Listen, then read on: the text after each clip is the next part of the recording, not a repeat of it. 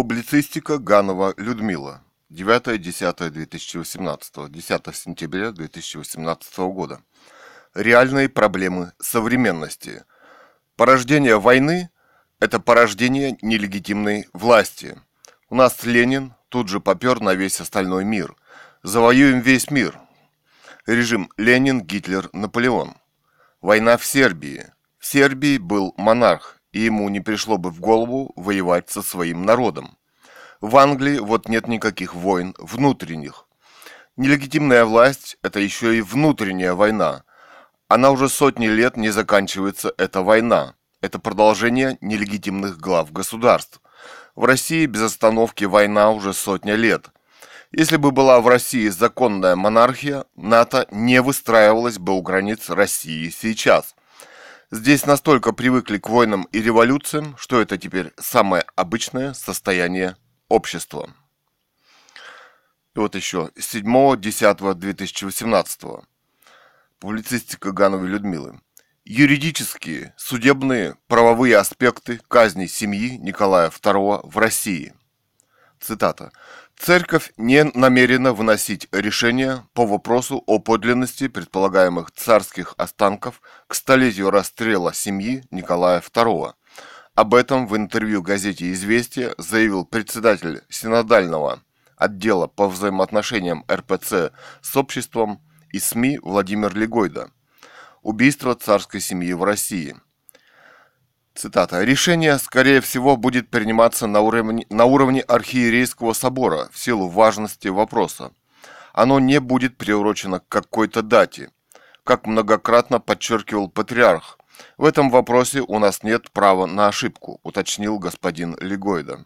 С сайта Коммерсант www.коммерсант.ру слэш док слэш 3681 550 тем не менее возникает вопрос, кто арестовал царскую семью и по какому поводу, где эти документы?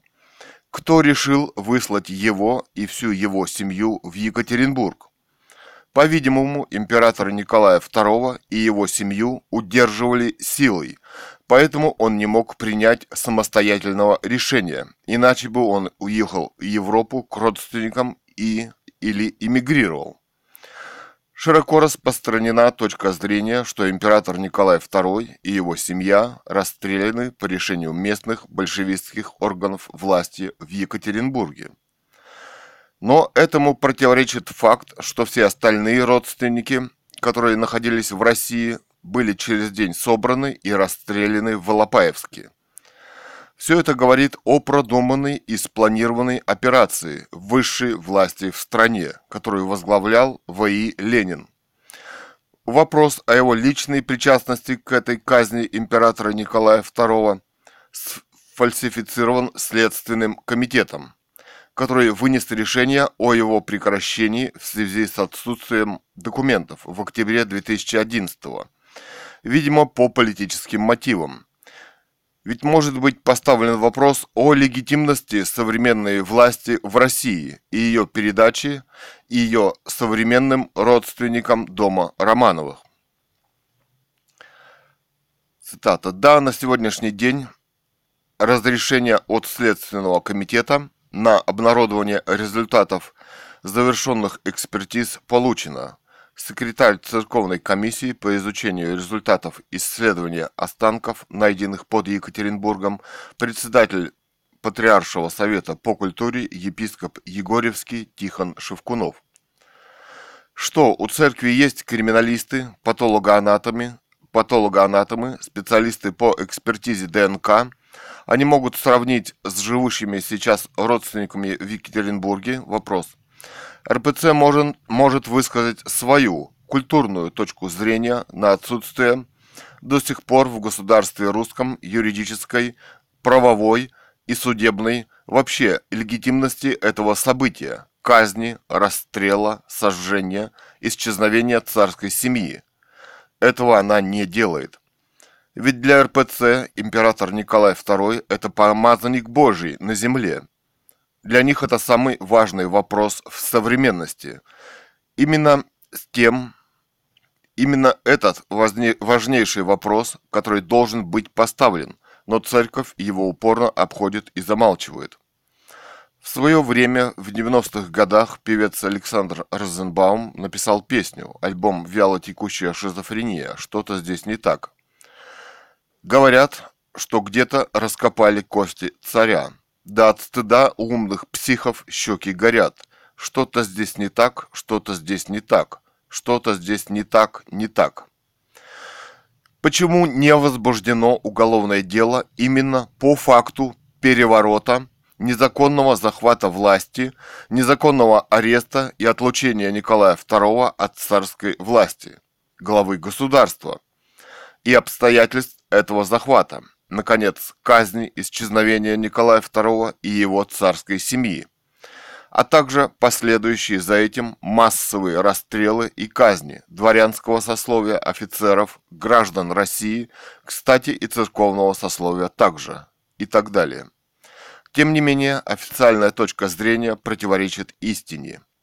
Ну, уничтожили, например, большевики документы по причастности Ленина и его окружения к казни Николая II. Но существует определенное понимание истории и ответственности за нее – они и не могли сохраниться. Что, вы хотели найти в госархивах архивах личное распоряжение Ленина насчет расстрела царской семьи? Вопрос. С личной подписью самого Ленина и чтобы оно осталось в архиве? Все же, переворот возглавил В.И. Ленин. Что у вас и этих документов нет? Вот на этот счет у всех документов предостаточно. Правда всегда одна – вот Владимир Ильич и его правопреемники должны нести ответственность за совершенные жуткие преступления против царской, царя и царской семьи, в том числе массовых казней в России на протяжении ста лет. Следователь Соколов Н.А. первым провел тщательное исследование на месте гибели царской семьи. Запро- запротоколировать и допросил свидетелей, в том числе и жителей деревни Коптики, находившиеся рядом, а позднее, после эмиграции во Францию, опубликовал там в 1924 году книгу «Убийство царской семьи». Следственные материалы об убийстве российской императорской семьи.